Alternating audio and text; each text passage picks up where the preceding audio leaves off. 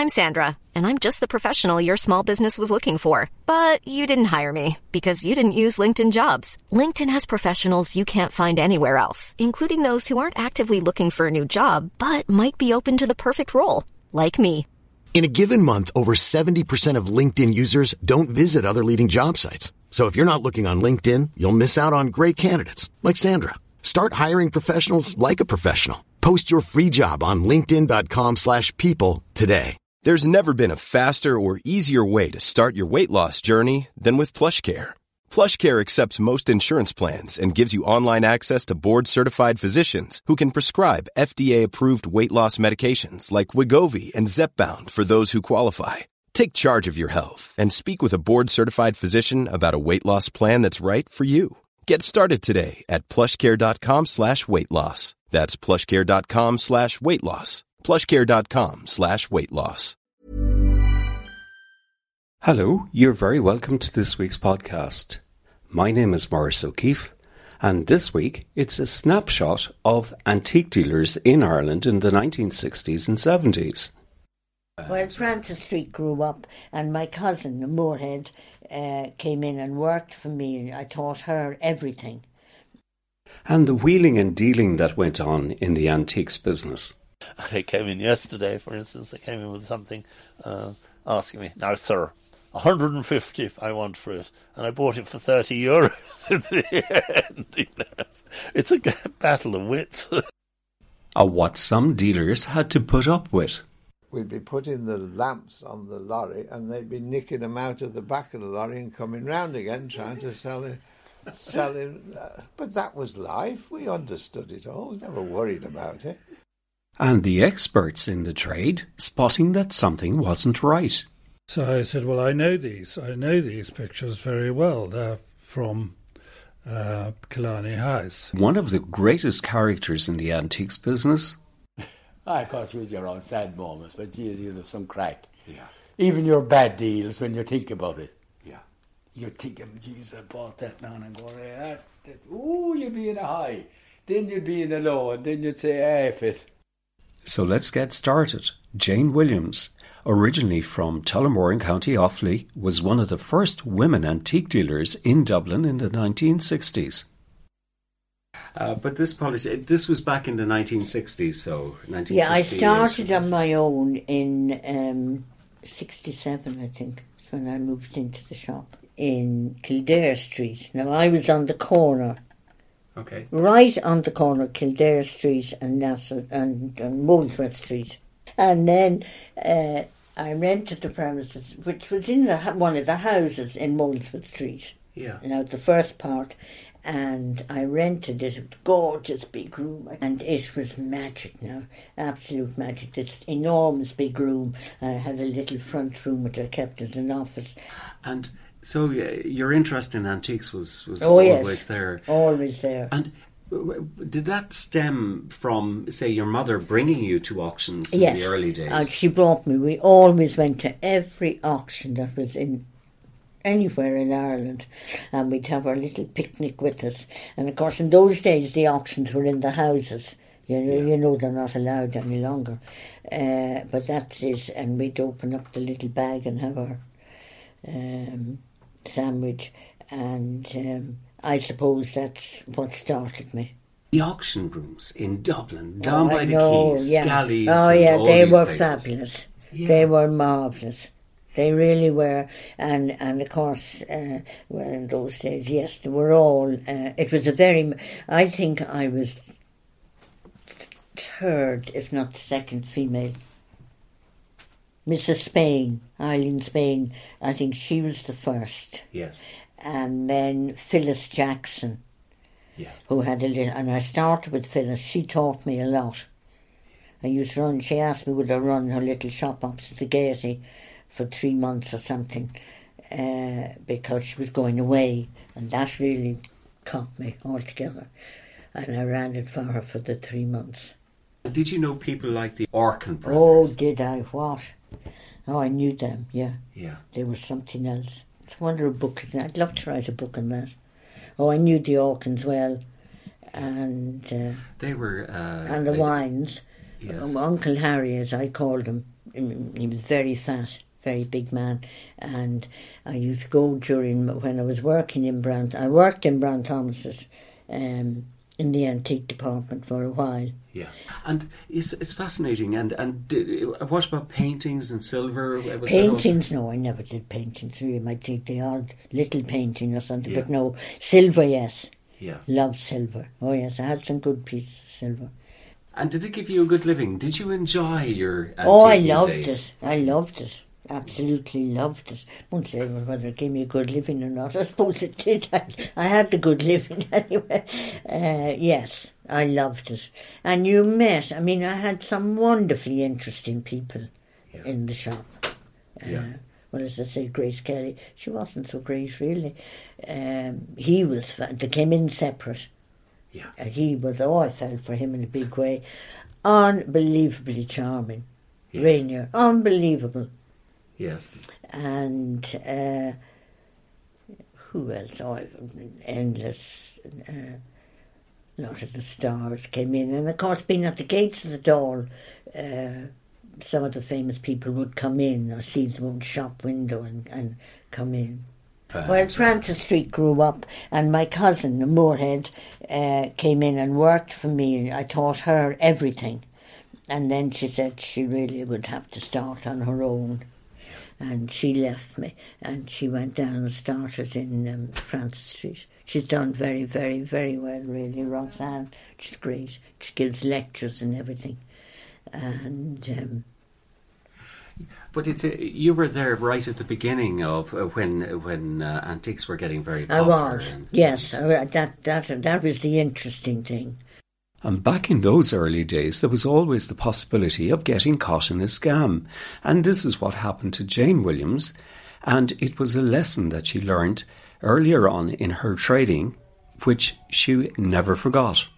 this guy came in to me and said uh, that a, uh, a relation had died in Kilkenny and he had come over to uh, sell things uh, for the will, etc., etc., and would I be interested? Of course, mugs me, yes, I would be interested. And I went to, I was the only person that got into the flat. The police were marvellous with me in the end. Got into his flat, and he had all the things I wanted, you know, lovely fire irons, little tables, round tables, desks, all the things. And, and, you know, and I think he kept saying how sorry he was about his grandmother, etc., etc. And of course, I was totally taken in. Now, it was early on. And then. Uh, got all my checks and away with them. And the next thing was, oh God, I'll never forget it, two burly detectives. Spurly, now it sounds a bit, wa- walked into the shop and said, uh, did I know whatever the fellow's name was? And I said, yes. And then they looked around and they said, that, that and that is all stolen and then it went from bad to worse. And of course, I got into a terrible state. And uh, they said, I said, what happens? Because I've sold a lot of his things. And they said, look, we'll forget that. Forget you've told us that. So, and I I- had I to, I had to, it wasn't pleasant. so I, that really was a setback, a That big was a, a setback. big setback Yeah. and a hell of a good lesson. On the 6th of May 1969, the Antique Dealers Association was set up, and George Stacpoole was a founding member. I was on the, the first founding of the, of the association. I was one of the founding um, members of the association, which is now, oh golly, 50 years it since it's been founded, 50 odd years, ago. And it was a very different uh, antique world then to what it is today, as uh, we've already sort of vaguely said. And, and we had many, many wonderful uh, gatherings together. Uh, sadly, all died. We used to go on wonderful conferences around Europe with the, to meet all the other antique dealers once a year. We had such wonderful, jolly times out of it. Um, and and um, but it's it's all become I don't think there are dealers around today like there were dealers around then. I mean, I think a lot of the dealers are very superficial, um, and, and, a lot of them don't collect, mm-hmm. don't know the difference between a lot of things. You know, okay, I'm, I'm maybe wrong, but corrected. I don't know the difference between some of the uh, more modern things, but but it, it's a very changed world. But certainly the association, we had a, a wonderful, wonderful following. During the 1960s, George Stacpoole was employed by the Estate Management and Supply Association in Limerick City. And he got to know a lot of the Irish country houses and made many contacts. But when the business closed down, he then very quickly established his antique business in the same premises. Well, well I gave up the, the, the estate management end of it. That, that came to an end, and the people involved and they they wanted they sell the places, and so so that all came to an end. So so then I was started to concentrate on on on the business. I wanted a deal, so I started to put stuff into the shop in the office, as you might say, in Cecil Street, and um, that's where the shop started. And, and, when did that first hit you? You know that inspiration. Uh, you know that. I suppose. It, had you built up collections, or uh, yeah, you know, how, I suppose. Uh, how did you start? I suppose so. I had a little bit of money, not very much, a few couple of thousand something in shares my father had given me, and I sold them and put them into it, and just started doing there. But the interesting thing was, in a sense, was the fact that I worked for this company uh, and had all these amazing clients, um, properties we looked after, and they and everyone else, and were members. And in those days, um, people um, would suddenly love some of the properties short of money. And then, and I'd get into the most amazing house, houses or, uh, yeah. and buy the contents or whatever. But to, the knowledge to build up, you know, you uh, as you are now an expert in, in a bluffer. Art, in, in, in, in, the fine arts, really. Yeah. Uh, so where did that, you know? Well, I was sort was of always interested. It's something I, I was yeah. always buying and selling and looking at things, you know. And and then it became, was that self-taught, really? Oh, totally. Yes. No, no, no, never had any. Never been educated in my life, for God's sake. Went to school, suffered being at school. but never, never, never. But you started in, in the 60s, you know, this, yeah, this little yeah. shop. And yeah. I mean, it, it, there was no interest at all at that time. Or, what, you know, or was there? No, there, was a, there was an interest. Yes, there, there, I mean, it was marvellous at the beginning because in those days, um, it, there was there were some serious collectors. I mean, it was collectors, some serious people who collected. And, and in those days, it was easy. I had one particular one. You could just ring up and say, oh, George, I'm name the same as me, but I mean, you ring up, say, I've just been to so and so's house, and I've got a lovely picture or lovely whatever, I think you'd like it. He said, "Oh, bring it up to me and I'll have a look and buy it." You know, yeah. and and you would never hesitate in saying, ah, "Now, how am I going to pay it? Oh, let's see. I've got all these checks, and I've it and wrote on the back and passed you on somebody else's check, and that, and that was the way it went. And he was an amazing collector, and he found it incredible. But there were people like that around. There were yeah. serious collectors, which aren't yeah. today. I mean, there are very few serious. I mean, the few serious collectors buying some of these paintings, which um, mm. you know that sort of thing. But you know, they, they were they were collectors all through the antique styles, pieces, china, furniture, you know, pictures, prints. You know, no, not specialists. They were just furnishing their houses or doing what. But I suppose when you were uh, investing uh, mm. a lot of money in, into buying, say, a painting or yeah. you, you, know, you were taking a chance, but was that something that you well, that's all part of the fun of it. Fun of it, yes. yes. And I never worried. I mean, again, I never worried if I sold a bargain. I always remember one day, in the very start of it, um, three dealers came to the shop together: Ronnie McDonald, Jerry Kenyon, and um, Paul Johnston Senior. And I had some Chinese plates and I loved buying Chinese plates in those days. And, they came in, and I was very embarrassed. I bought them from Leonard Clark, a dealer in Cork, and he was always considered quite expensive. Of course, now you look back and you think, God, they're for nothing. But anyway, it's all relative to time. Um, and I said, look, I think I paid 80 quid for them. I'd, I'd sell them for 90. Done. And they knocked them out in front of me. They had a little auction. They paid 400, I think, for them in the end. But that never worried me because people to make a big profit on it. And I think that is the important thing about dealing because um, they all came back to me. Yeah. Because they knew I was worthwhile doing it. And I know other people who bought things, some statues and things, and made 20 and 30,000 on But that, delighted. Well done them. Yeah. I, I got my profit. Goodbye. On. And in the 1970s, George Stacpoole moved from Limerick City down to Adare in West Limerick. In Adare, there was this house on the street, which had been a private house, and had been on the market for a long time and I bought it for twelve thousand, mm-hmm. and there there we are still today. And after opening his antique business in Adare, he found it to be an exceptionally good location to have his antique business.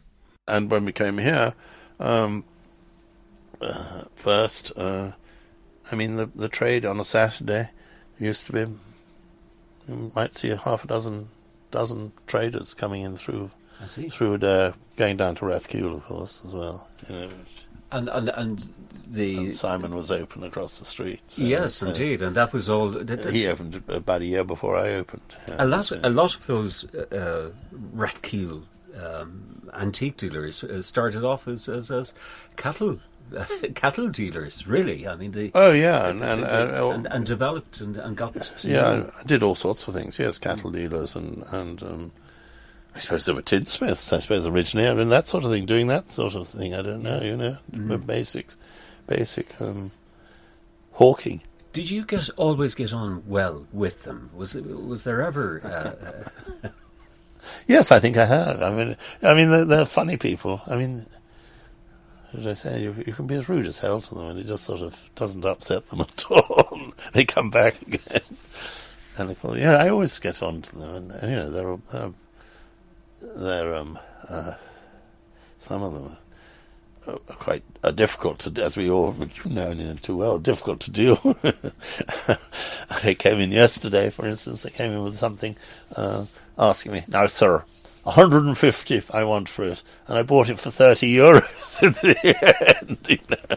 It's a battle of wits, as you, as you well know, isn't it?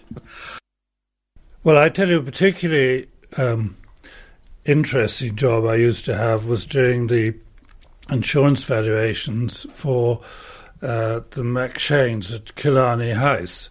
Killarney House, of course, is the old stable block of the original house, which was pulled down when uh, they took the bad advice of Queen Victoria to move the house. A former senior valuer and consultant, Nick Nicholson, is now in an exclusive consultancy role at Adams, and he is responsible for conducting nationwide valuations and appraisals. I became very familiar with the contents, and uh, two portraits came into Adams years later after uh, the last of the McShains died and she'd gone back to Philadelphia and had been handed over to the OPW uh, by uh, head and shoulder portraits by Hugh Douglas Hamilton of the Earl and Countess of Kenmare. And then and they'd come over from England. They'd been bought in a sale in England. And then shortly afterwards, another large 17th century portrait of one of the uh, Brownes fetched up at Adams as well. So I said, "Well, I know these. I know these pictures very well. They're from uh, Killarney House." So we rang um, Muckross and said, "We've got these pictures of uh, the Kenmares. Perhaps you would uh, like you would get someone to buy them for, for Kenmare." The reply was, "No, we don't need them. We have the exact same." Already. Uh, oh, well, that was strange, wasn't it? Yes, which was strange. So, and then something else, an object turned up. I can't remember what it was. So we rang back and said, "Look, you, you better just go and check as to your status because I know Killarney House is is being refurbished and that everything everything's been moved to store. You better check. So then we had this crestfallen thing came back that the store. I'm not saying it was cleared out, but it was certainly missing a huge amount of objects, and this these pictures had been stolen and had fetched up in England. Luckily, come back to us, and we were able to intervene, call the guards, and get them back to the people of Ireland to whom they belonged. But it really was, uh, it really is quite a blot on the copybook.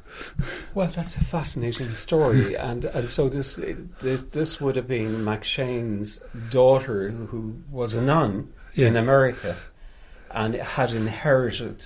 She she was the last one. I don't know. I think there was quite a lot. Of, it was I don't know how the ownership worked. I was never part of that, but I think there were trusts and blah blah. Uh, but she certainly then uh, presided over the handover of the remnants of the estate to effectively the people of Ireland. Great character in the antiques business was Jerry Kenyon, and he was well known by all antique dealers up and down the country.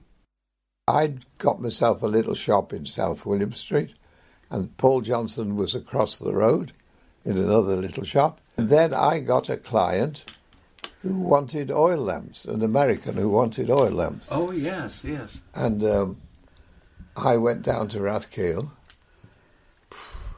and um, they were very rough in those days. Things were, were they were even t- worse off than we were. And uh, we, we'd buy it. They'd go round the cottages around the country. It was electrification of Ireland. And all these houses, little cottages, everyone had lamps. That's right. They'd have four or five lamps, and we, we'd, I'd buy them, and I'd have a lorry brought down, and we'd load them all on the back of the lorry, and have to watch them, because we'd be putting the lamps on the lorry, and they'd be nicking them out of the back of the lorry and coming round again, trying to sell it selling. Uh, but that was life. We understood it all. Never worried about it. then I bought brass candlesticks. Mm-hmm. I've collected brass candlesticks. There's a wonderful pair. Oh, beautiful! Yes, they're sixteen hundred that pair. The story. Oh, I'm going to tell you the story of Jerry Kenyon now. Do oh. yes, please. when an old gentleman was a first left, second lieutenant in the army in the First World War in the trenches, the same as my old man, and that he, he had a great house here, and he, he had no money. He had that working great house and some land, I think, and I came in one day, and he, Dad said to him I was going to Ireland, and he said, "Well, tell him Gerald come and see me in the house." So when I'm next over there, I'll be over there in a couple of months or something. So I went to home, went to the house. Yeah. And it was a whacking great house, and it was full of not very nice, exciting, nothing very exciting. So um, went round the house and came into this room, and in this room was a Chippendale cabinet by Chippendale, not named, but manufactured by Chippendale, illustrated in the book we have in the hall. Um, we have the second edition of the Chippendale, three editions of Chippendale. We have the second one, and it's illustrated in the book. Anyway, Dad had two thousand pounds secret money that he got uh, for being shot at. He got five hundred fourpence a day or something pension, yes. and he had two thousand pounds. So I looked at this cabinet, and it was full of possibly at that stage a hundred thousand pounds worth of porcelain.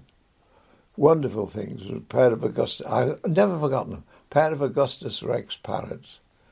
Oh, in those days worth fifteen thousand pounds, but today worth hundreds of thousands. And, and all of this came with all the, the, in the, the, cabinet. the cabinet. See, so me being a clever bugger, said, I'd like to buy the cabinet. And he yeah. said, Oh, would you buy the cabinet? Yeah, I said, Yeah, how much would you give for that?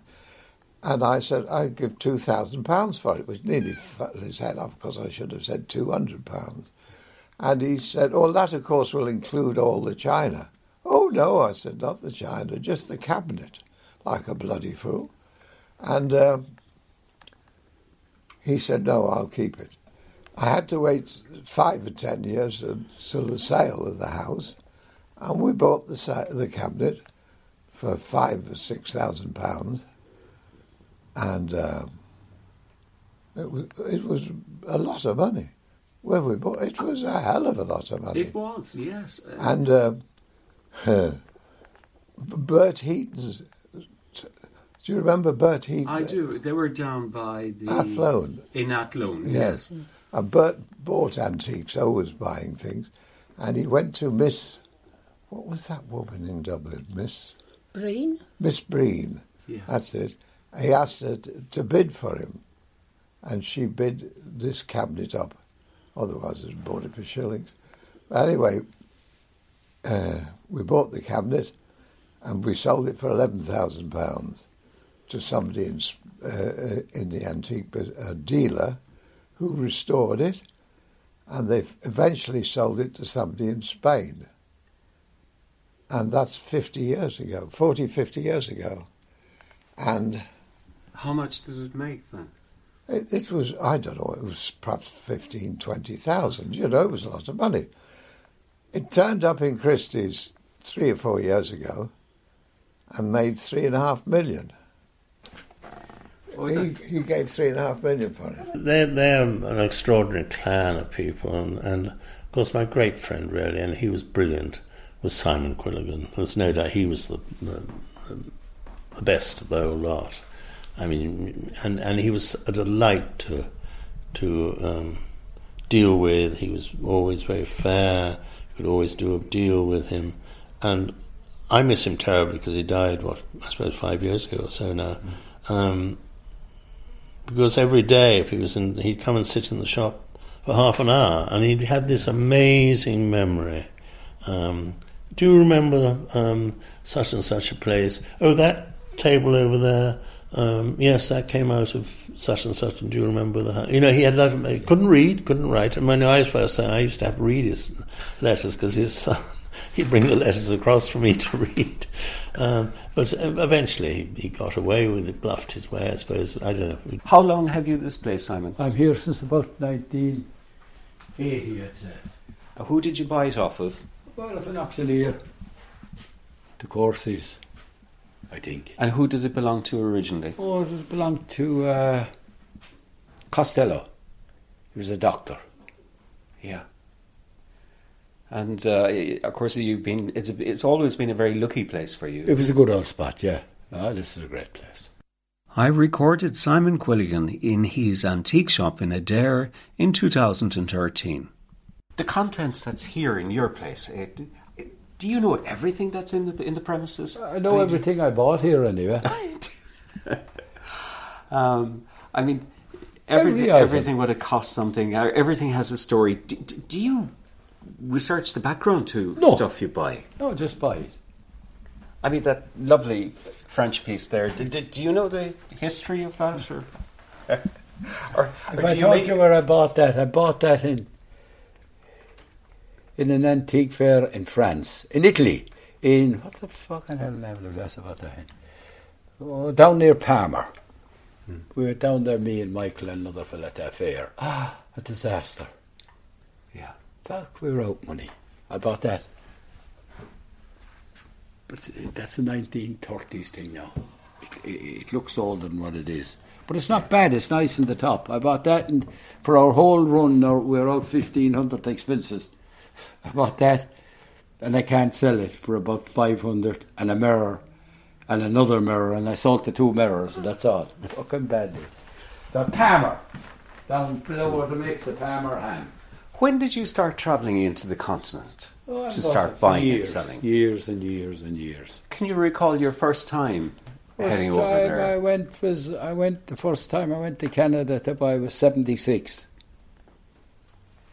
No good, waste of time. We bought a few doctors' buggies there. Fucking hell, spend a week taking them asunder. Send them off to England, we lost money. well, we got a bit of money on them, but cheapers the expenses. Yeah. I just go then down to Brimfield. That's on this week. Yeah. That's the biggest fair in the world.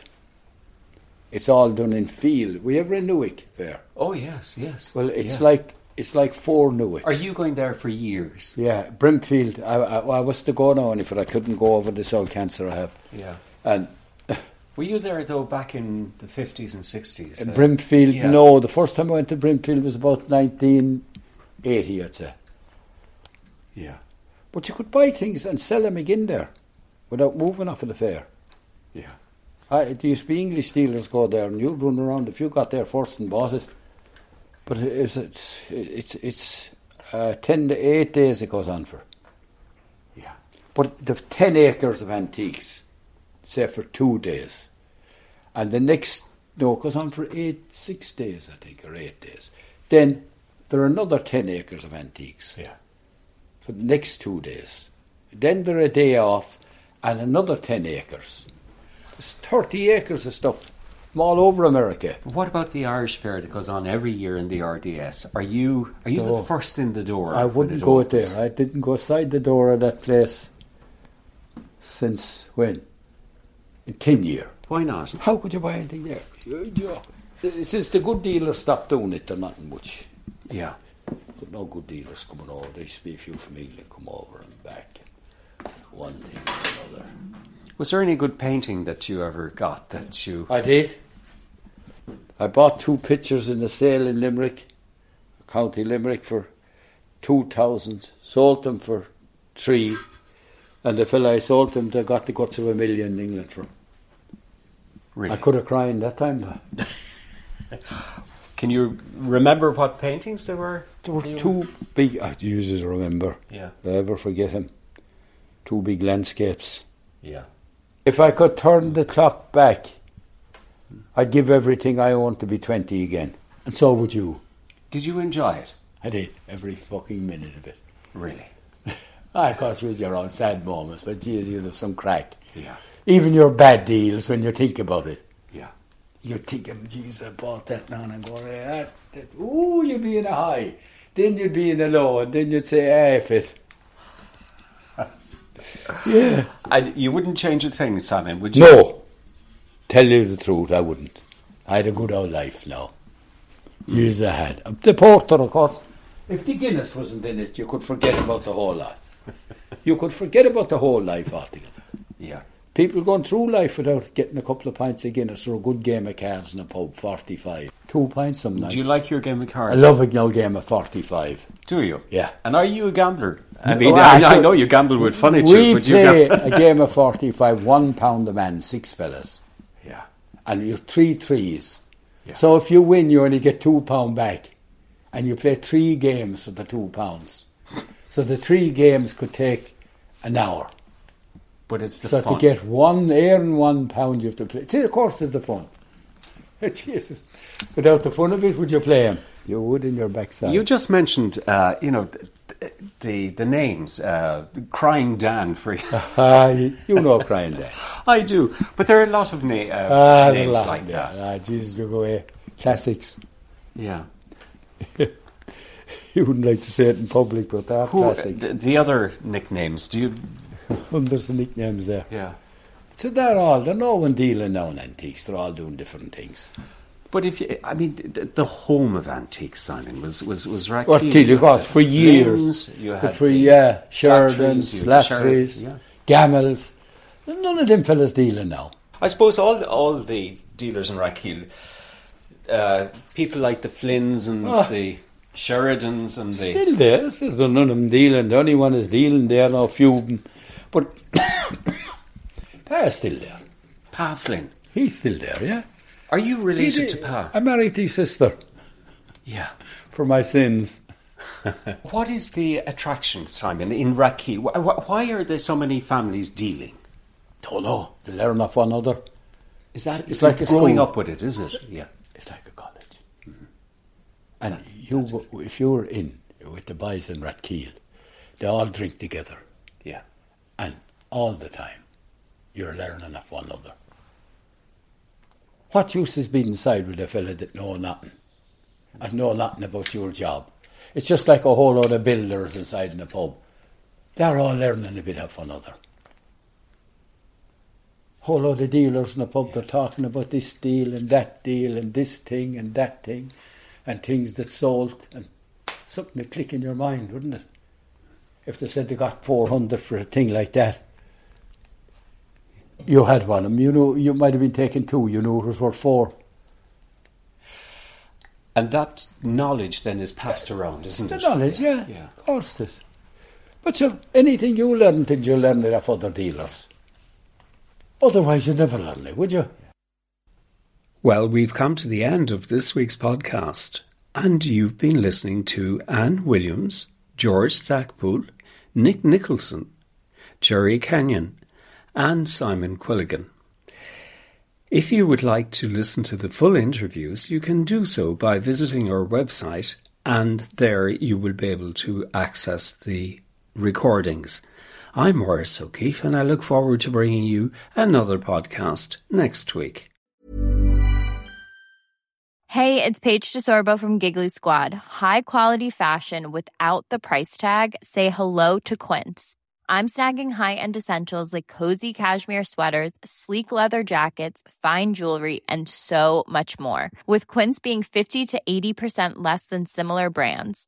And they partner with factories that prioritize safe, ethical, and responsible manufacturing. I love that. Luxury quality within reach. Go to quince.com slash style to get free shipping and 365 day returns on your next order. Quince.com slash style.